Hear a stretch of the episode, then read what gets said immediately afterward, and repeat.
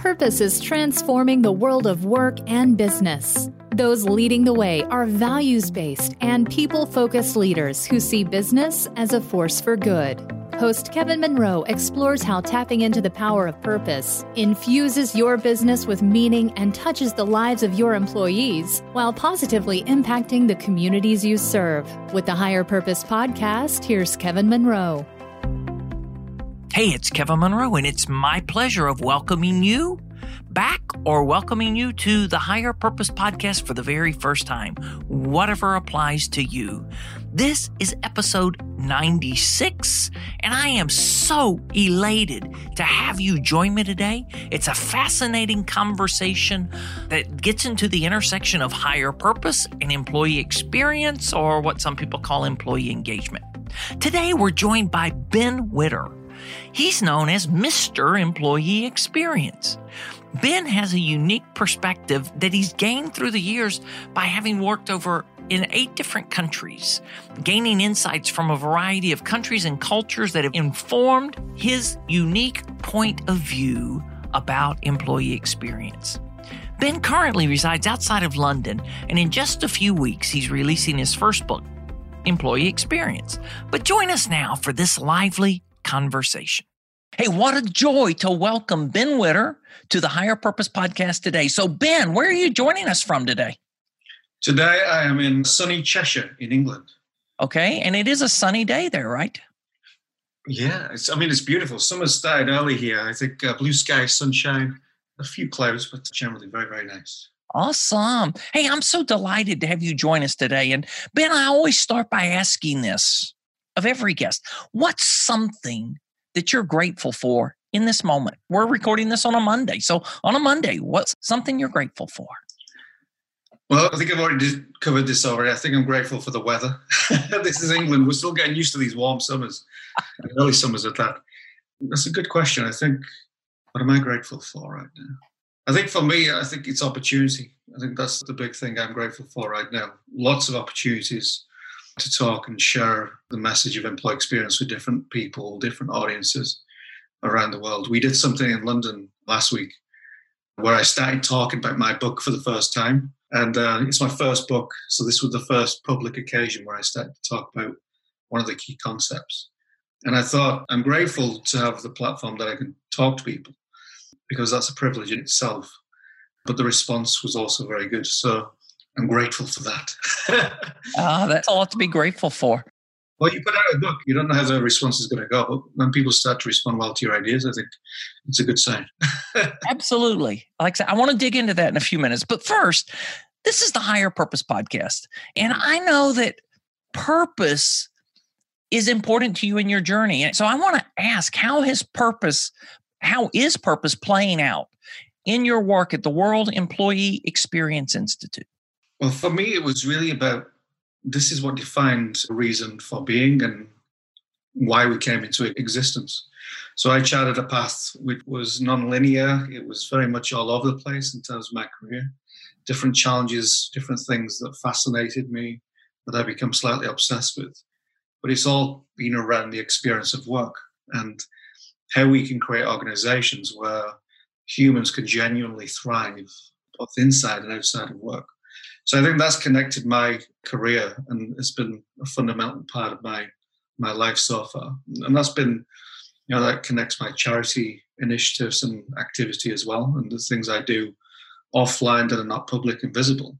Mm. So that the whole purpose thing is very, very important to me. But I think it goes deeper in terms of it's it's very much about searching for truth. Mm. There's a lot of noise and fake news around at the moment, and for me, it's been a life based on experience and based on trying to find my truth and connect with it, oh. share it, and I think continually learn from it as well. Okay. Two questions there. One, how do you articulate your purpose now? Because I've seen that you have a pretty clear way to articulate it. Yeah, so for me, it's really about creating exceptional experiences for people in outside of work. So my purpose is to help people define, design, and deliver those within the economy. So really a catalyst for the experience. Okay. And then your path to this. I'm curious about this. And I ask people all the time has their path to purpose been more zigzag or straight line? And Ben, you're in good company of all the folks I've interviewed or, or, had conversations with here on the podcast, only one has said they had a straight line. Everybody else has followed the zigzag path. But when you started talking about experience, I wonder did you start having being on the receiving end of very good experience or not so good experience as an employee?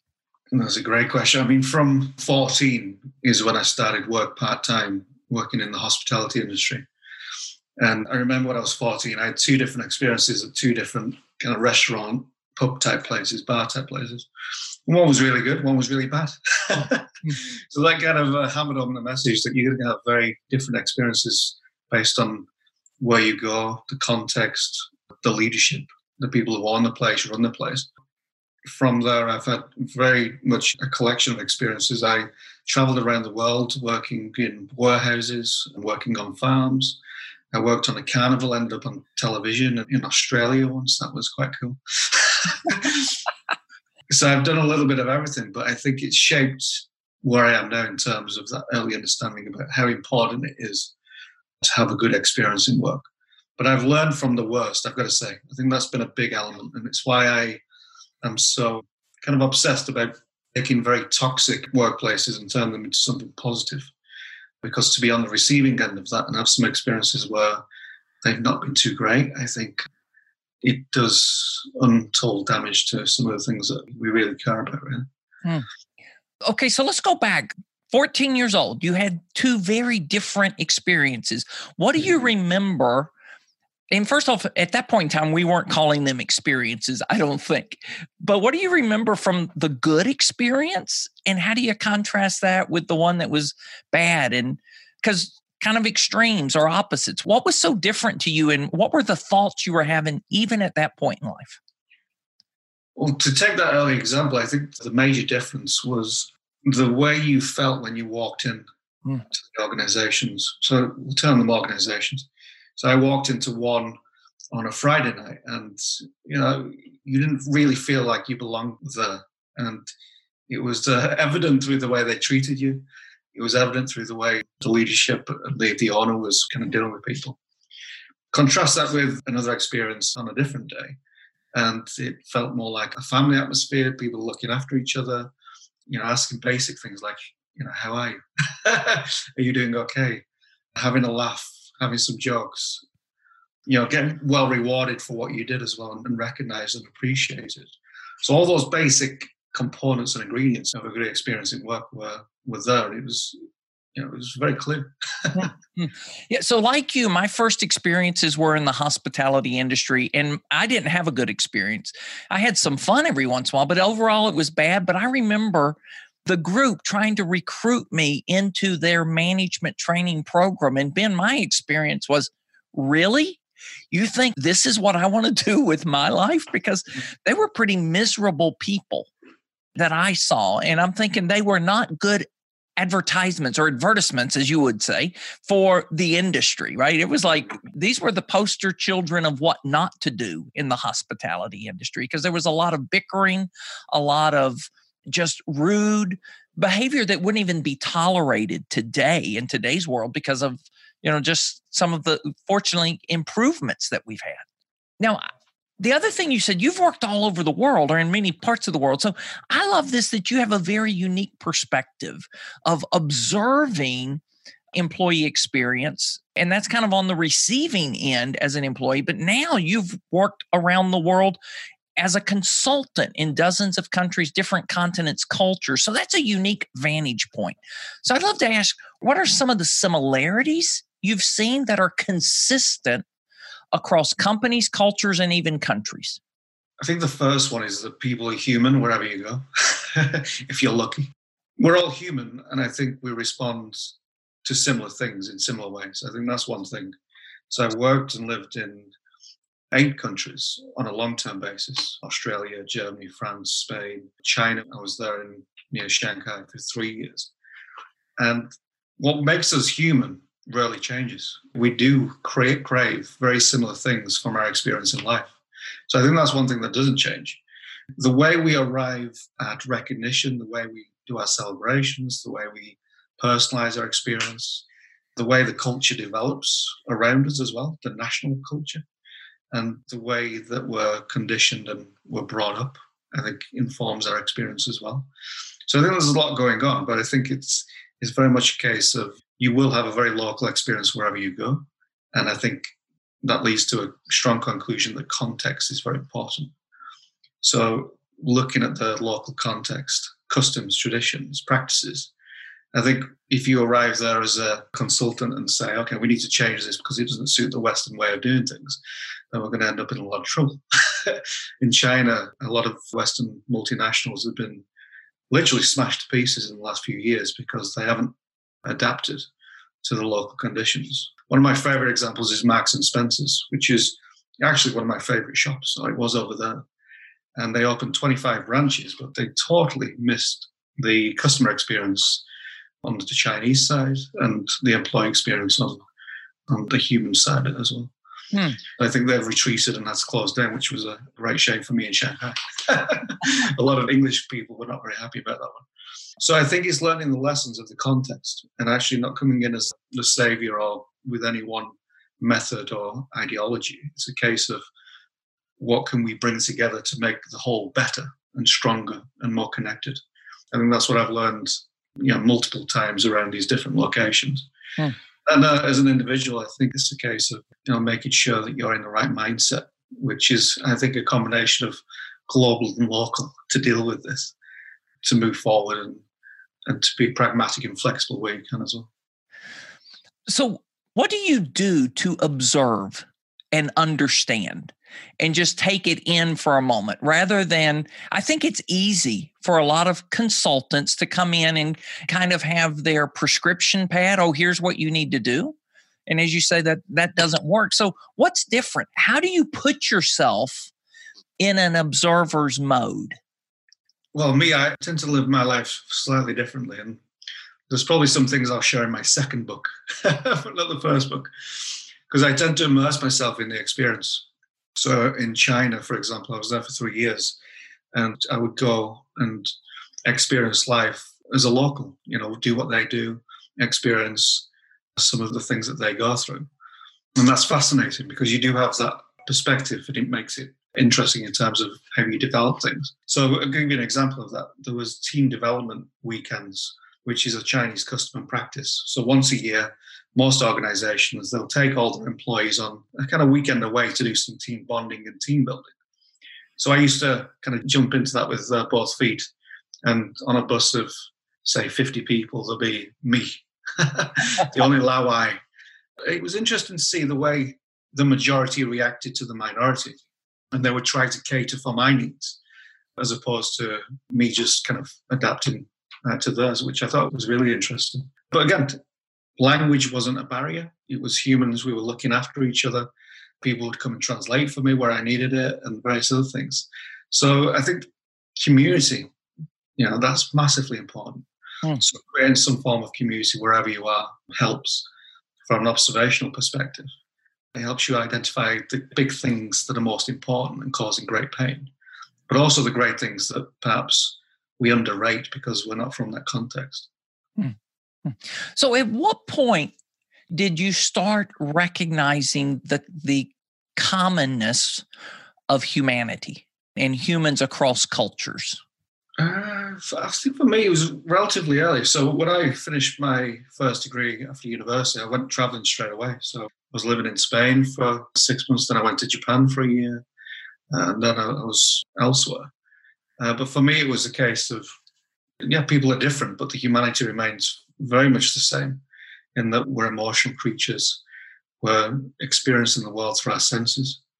I think that was quite early on. Very much helped me develop my views quite early in my career, I've got to say. But when I came back after traveling, so in my mid 20s, I think it changed the way I saw organizations too. So I was working in a, a pharmaceutical company in the HR team, and I could see the way I looked at things was somewhat different to the way people um, in those roles were looking at things. Say was, more about that. For example, give us an example, if you will.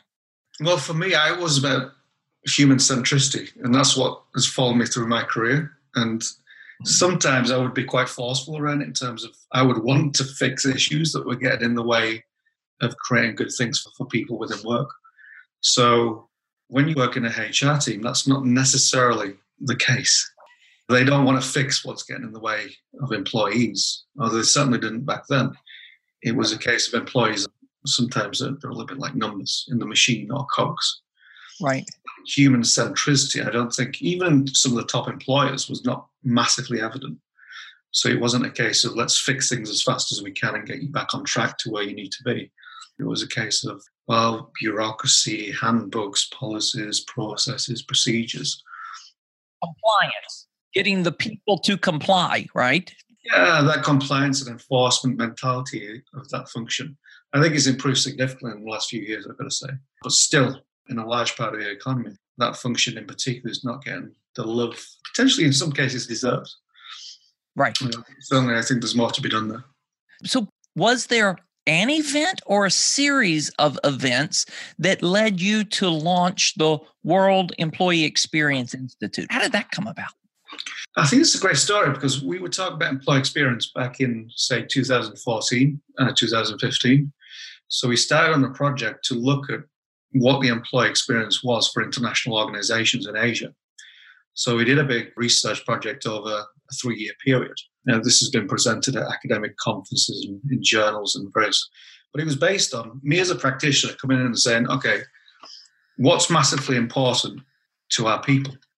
So I started asking very deliberate questions to our people. So we co created some of the big things that they wanted to look at, as you would expect from someone who does employee experience. Actually, you know, I went out, we got together lots of people in a room and we said, how do we really significantly improve things within your experience? So we came up with a list. And then because I had access to a business school and some world class academics, I then brought them into the project and said, based on what employees are telling us, what are the frameworks and what's the academic literature? What's the most powerful stuff out there within academia that we can use to create our own metric and benchmark? So we went ahead and did that and brought in some thought leadership from the US from a colleague at, um, he was global director at Coca Cola at the time. And we kind of crunched all this together and created our own metric for the employee experience.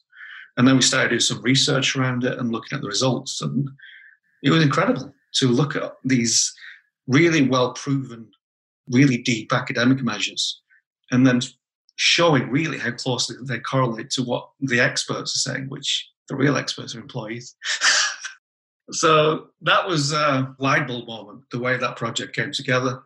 And at the time, I was also writing more publicly. But my first article, my first ever article to articulate this, I used a case study on Airbnb, and it kind of blew up quite quickly and unexpectedly because I didn't have that many connections at the time. But it went on to amass 1 million views worldwide. It's been picked up by major magazines and Thomson Reuters and Deloitte University Press, and everyone's kind of had a look at it.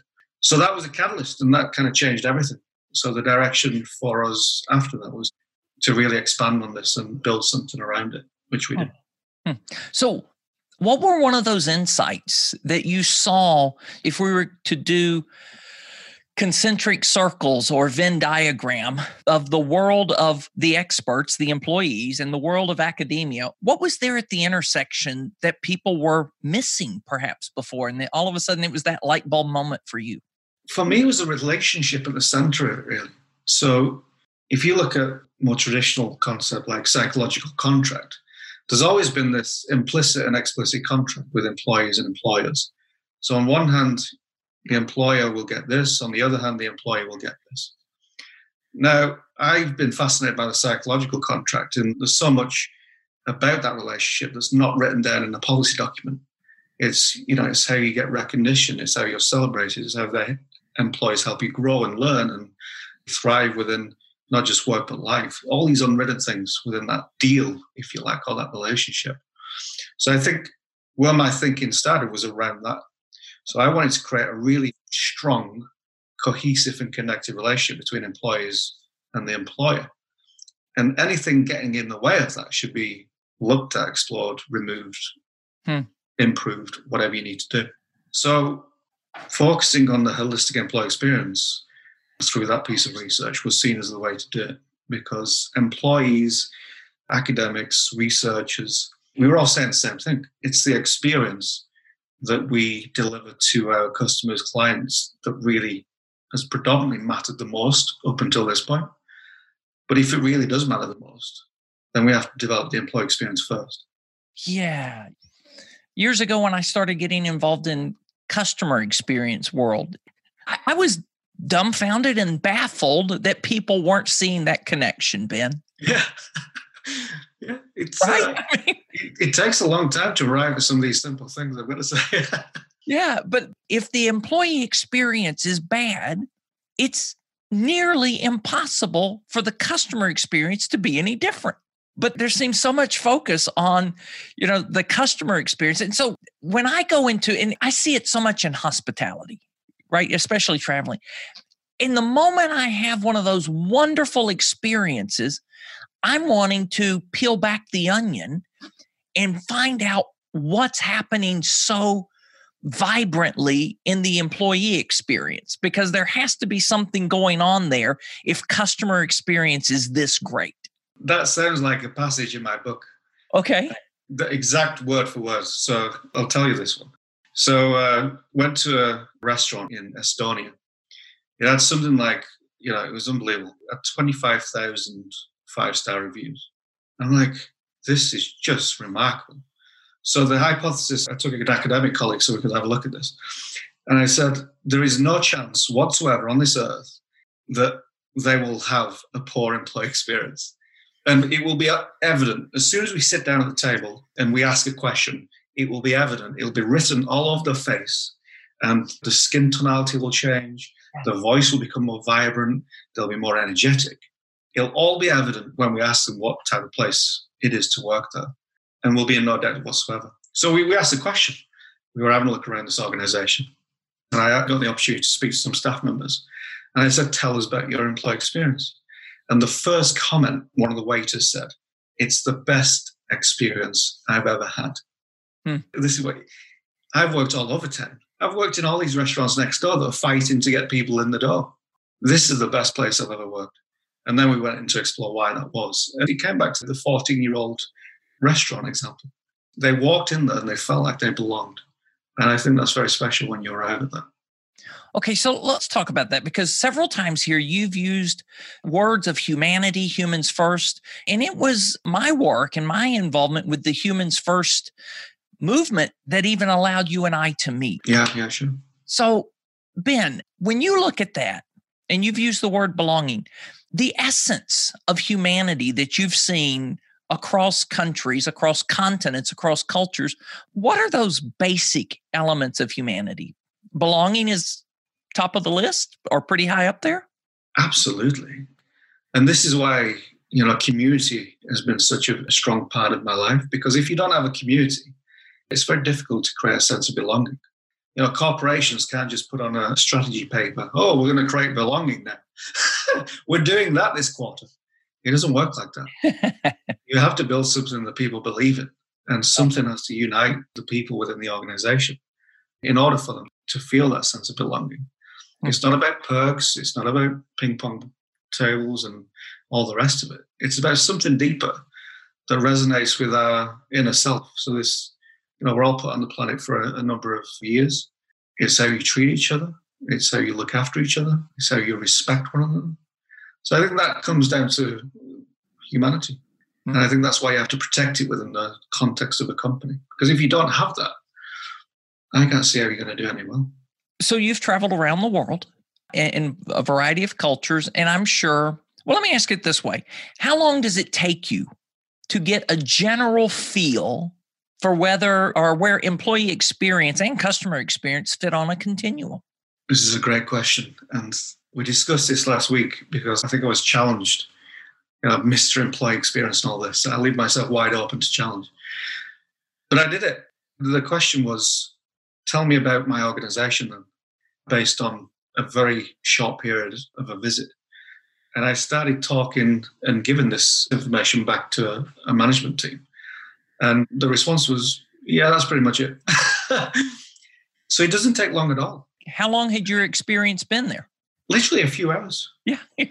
a few hours, a few different interactions, and that was it. Game over. We could, I could go back with a degree of confidence and say, "This is what I believe to be true about your particular organization." Now, if you agree with this, tell me you agree. If you don't, then I've obviously got it wrong, and we can learn from that.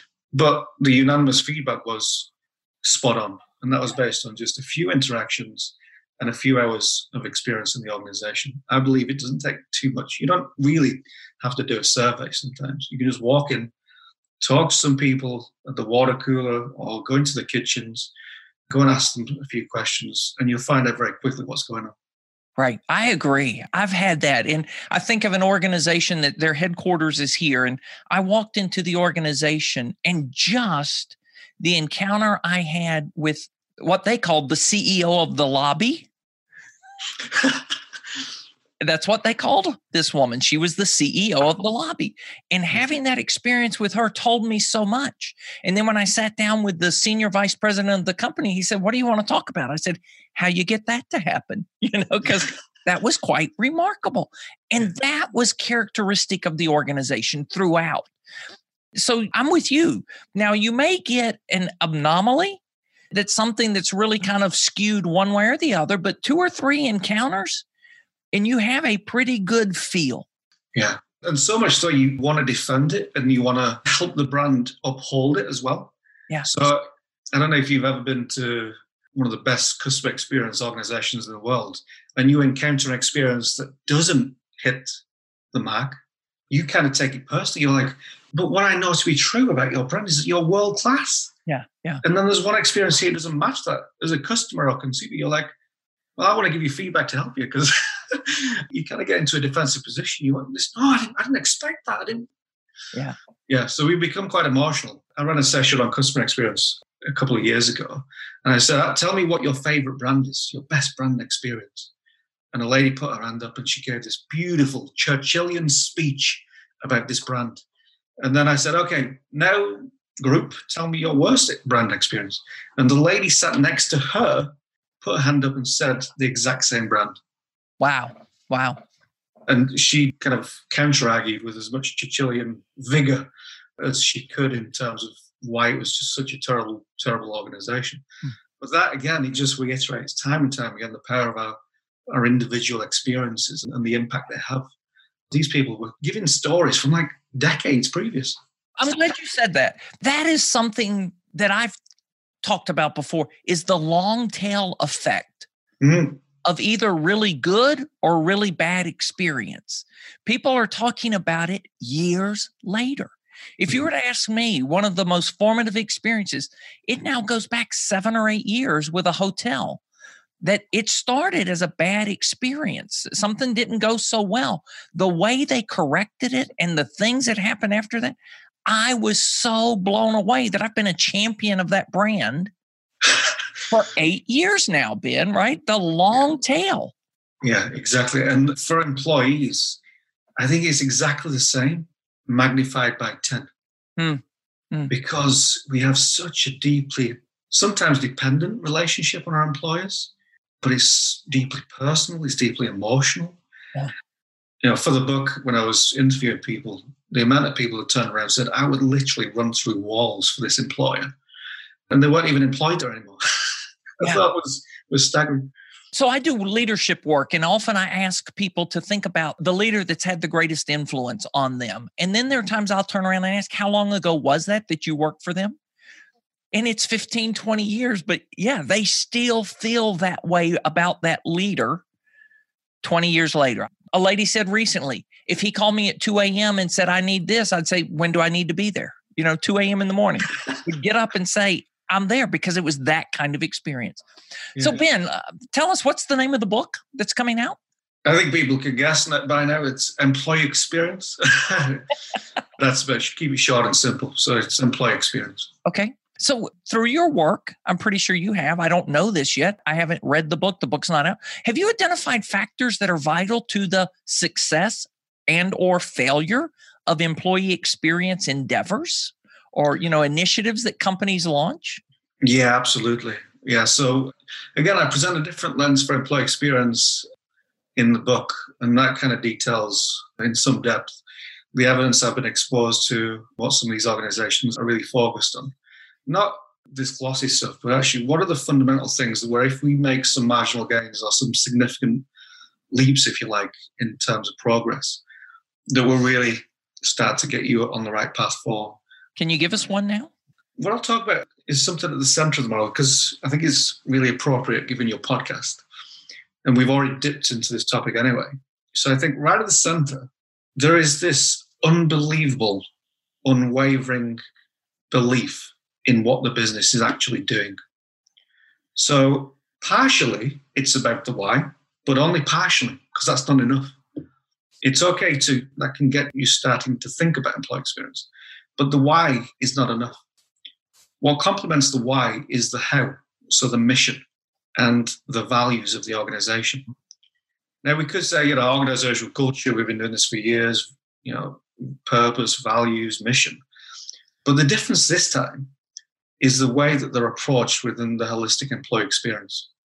So businesses now uh, actually mean what they say and they're translating it throughout everything they do within the employee experience and the customer experience as well. So this becomes the truth. So the truth of the organization. And as we were discussing earlier, you'll very, very quickly find out if it's a lie or not. Yeah. You'll find the truth instantly when you walk into an organization, almost instantly, if they really do believe in what they're saying. And I think the tolerance or the lack of tolerance now, when you find out it's a lie. Yes. When you've heard yeah. the hype and you went in expecting this, and then you realize, oh, no, no, that was just some kind of marketing spin. Yeah, exactly. It's like beautiful back. One of the people I interviewed for the book, I said, well, this looks like a fantastic employee experience. And they turned around and just looked at me and uh, covered the microphone a little bit and, said, it's very good marketing. And that's all you need. But if you have enough of those that are saying that, then everything you do around employee experience is going to be diluted as a result. So I think you've got to be true. And given the level of attention workplaces are getting on social media, in the press, and fake news, and all the rest of it, misinformation, and we live in a very noisy world. But I think only the truth is going to be able to cut through some of that. You can't hide anymore. Mm. So organizations will stand and fall on the quality of the experience they offer to the employees and the customers. So, Ben, I'm curious about this. Being Mr. Employee Experience, can we call them gimmicks that try? To me, the biggest thing is folks believing there's a one size fits all solution for employee experience. So, you know, we read what Google's done or whoever that company is, and we just want to import that here. And if we can only do what they do, that's going to solve our problem. Talk about your experiences with the gimmicks. I mean, I think we've seen everything now. I mean, we've seen a lot. It depends. I think if they're not connected to your truth and they literally are just things to draw attention to you and get yourself in the news or get some cheap PR, then I think they are gimmicks. If they're not, then I think they become meaningful experiences that are connected and can amplify your truth. So, you know, whether it's ping pong tables, foosball tables, uh, slides, uh, you know, holidays away or bonuses that are built on something extravagant or whatever it may be. I think if it sits outside of your truth and it's just done for the wrong reasons, then it's a gimmick. It's, it's not going to work.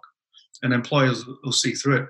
Some of the best ones I've seen are the ones that are really connected to that purpose, that mission.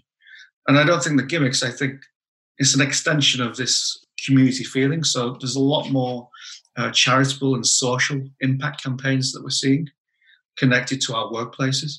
And that could create all manner of things uh, barbecues and family days and festivals and beach parties and all these things. Whereas if you looked at them in isolation, you would say, okay, yeah. But actually, in the context of the whole, they make a whole lot of sense. So you see a lot of that now but I think the difference is how well they're connected. So, do you have a story of an organization that you respect and you've watched them find their truth and find the employee experience approach that's legitimate expression of their truth? It may be corny to other people, but it's authentic to them and then it becomes real. Is that what you're saying? Yeah, absolutely. And it, it tends, there's a lot of companies that start from a perspective of, okay, we've got this new generation of leader coming in, and they're saying they've worked in some of these really poor workplaces, and we don't want any of that anymore. We're going to create a type of organization where we want to, you know, have a spring in our step when we walk to work. So I think those examples, you know, small startup, high growth mm-hmm. in the UK. If you look at the Fast Track 100, the top growing companies in the UK, they all represent a version of that because they just won't stand for any nonsense. Uh, and they're very in your face with it. So companies like uh, Brewdog in Scotland, a microbrewery company, one of their gimmicks, if it was in isolation or another company, was paternity leave, where they give employees who've got a new dog a week or two weeks off to welcome the new dog into their family. Now, if you did that somewhere else, maybe it doesn't land as well, but they're at Brewdog. It's a key part of their truth and their brand, so it works beautifully. But that's the type of connection, as a, that's a good example of that. You know, other workplaces are bringing in dogs and pets and goldfish and whatnot. You know, if employees are saying that that would make our experience better, then okay, good. but what's the conversation with executives, leaders, to help them discover what's their truth and then what becomes legitimate expression versus gimmicks well that goes back to yeah it goes back to the long and short of it is that that purpose and the overarching mission of the business but at that point that is what creates the tension in terms of what do they publicly say and what do they privately believe mm. because you may have a company that they want to change the world of this and do this and transform this but at the end of the day, they want to sell the business in five to 10 years and exit. Maybe not as compelling as it could be. But if the employees know and understand this is our mission and this is the purpose behind the mission and these are the values that are going to get us there, I think that's better than trying to deceive people. And I don't think that works too well. So I, I, like that. So that getting much deeper and closer to the real truth of your business. What are you really in business for? What's the mission that's going to organize you effectively to deliver on that purpose? and then making sure you've got really deep rooted values to help you navigate that path. Hmm. I love it. I love it. That's just the journey. Mm-hmm. When you find a company on that journey, or when I find one, I just want to help them, right? You just want to hold your hand up and say, you know, just let me get involved in this. Exactly. Because what you said earlier, you want to see companies like that succeed. Yes. And then when you experience something okay, there are no perfect companies. And every once in a while, even despite our best efforts, something falls short. Mm-hmm. mm-hmm. But that's the moment when they really get to step up and shine and say, well, gosh, we didn't live up to our expectations. Yeah. So, how do we make that right? And how do we make sure we don't deliver that way again versus let's sweep that under the carpet and hope nobody finds out? Yeah, absolutely it's so important because it's what we know to be true about the human experience. We're here, as we said, for a short period of time, and we're here to make as much of an impact as we possibly can. Hmm. Now, impact really is not about the, the numbers in your bank balance, it's about the impact that you have on people and the legacy you create long after you've left, perhaps. So I think that's a better place to focus. But we've got to remember, as we're traveling through life as well within organizations, we're trying to find our own personal truth as well. Hmm. And sometimes some it takes a long time to find that purpose. Me, it took me till I was maybe 25 to find my real purpose in life, which was to help people. And from there, been able to build a, decent career from that. It wasn't easy to get there. I had to go through some really crappy experiences first. So I think, yeah, organizations are not perfect, but they reflect the humanity within their walls. We're not perfect either. so we can't expect our organizations to be perfect, but it's how we respond, it's how we grow through adversity and challenges. Even the best in the world, as you say, they'll be hammered in the press and media and vilified for a period of time. It's like say, how you respond to that. Hmm. Hmm. So, Ben, what brings you joy in your work at this season of life? I think for me, it's it's seeing the impact you have when you make a difference to people directly. I think that's always pretty good. Whether it's an email or a message on LinkedIn or uh, someone from somewhere would just come out and say, look, what you're doing makes an impact on my life. I want to build more of those moments. That's what I'm trying to do with the book.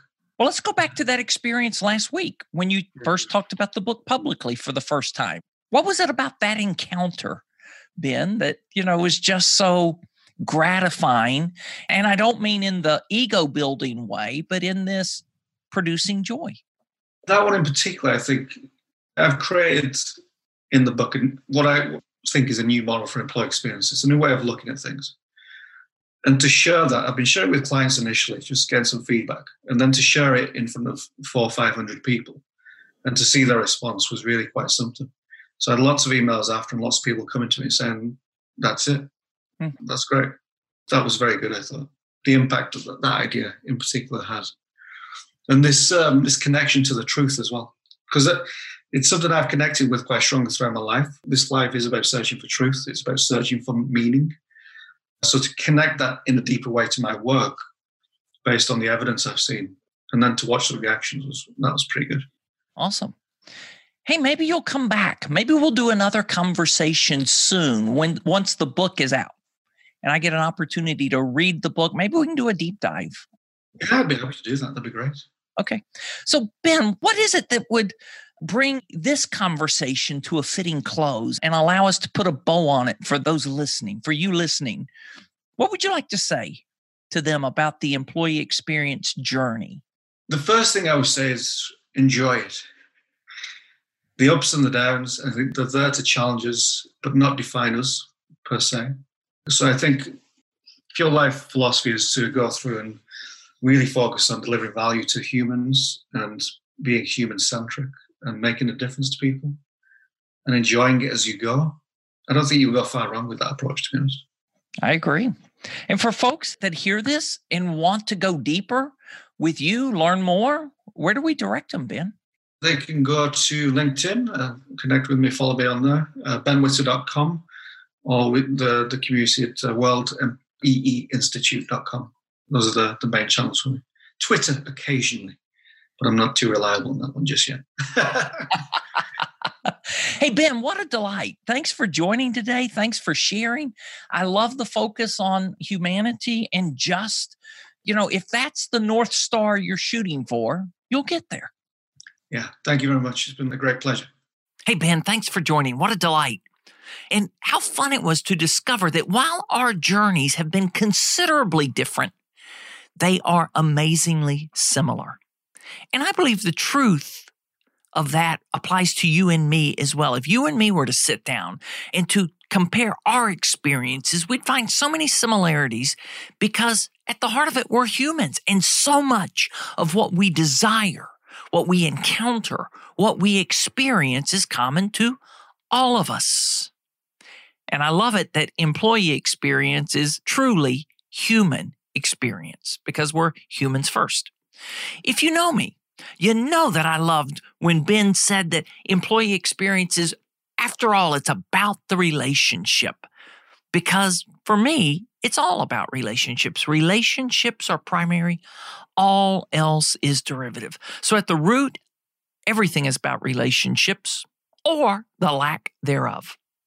So, this employee experience, employee engagement, it's fundamentally about relationships and humanity because we all have a longing for belonging, and belonging exists in community. You can't manufacture it. Of course, you know, I was elated to explore Ben's understanding that to excel in employee experience, companies really need to have an unwavering belief about the why of their business and the how they go about pursuing their why. Together, those two elements really comprise a company's truth and that whatever you do to give authentic, a legitimate expression of your truth is authentic and it's not a gimmick, even if it might seem corny to those who are on the outside that don't understand your culture. It's authentic to you. And then likewise, it can be a gimmick if you're just copying what someone else is doing, but it's not an authentic expression of who you are, what's your why, and how you're pursuing it. If there's something you've heard on today's conversation or any other conversation here on the Higher Purpose podcast that you'd like to share or explore with me, you know you can do that. Just contact me by email, kevin at higherpurposepodcast.com Or you can pick up the phone and call me 678 744 5111. Hey, until we connect next week, which is going to be another enlightening and exciting conversation, I invite you to live, love, and lead with purpose. Do you have a high stakes initiative that is stuck, stalled out, or stymied, and you're not sure what to do now and how to forge a path forward? The situation is not as grim as you think it is. We can help. Contact Kevin to explore how a winning conversation may be exactly what you need to break the gridlock, unite your team in purpose, and accelerate traction. Call 678 744 5111 or email kevin at higherpurposepodcast.com.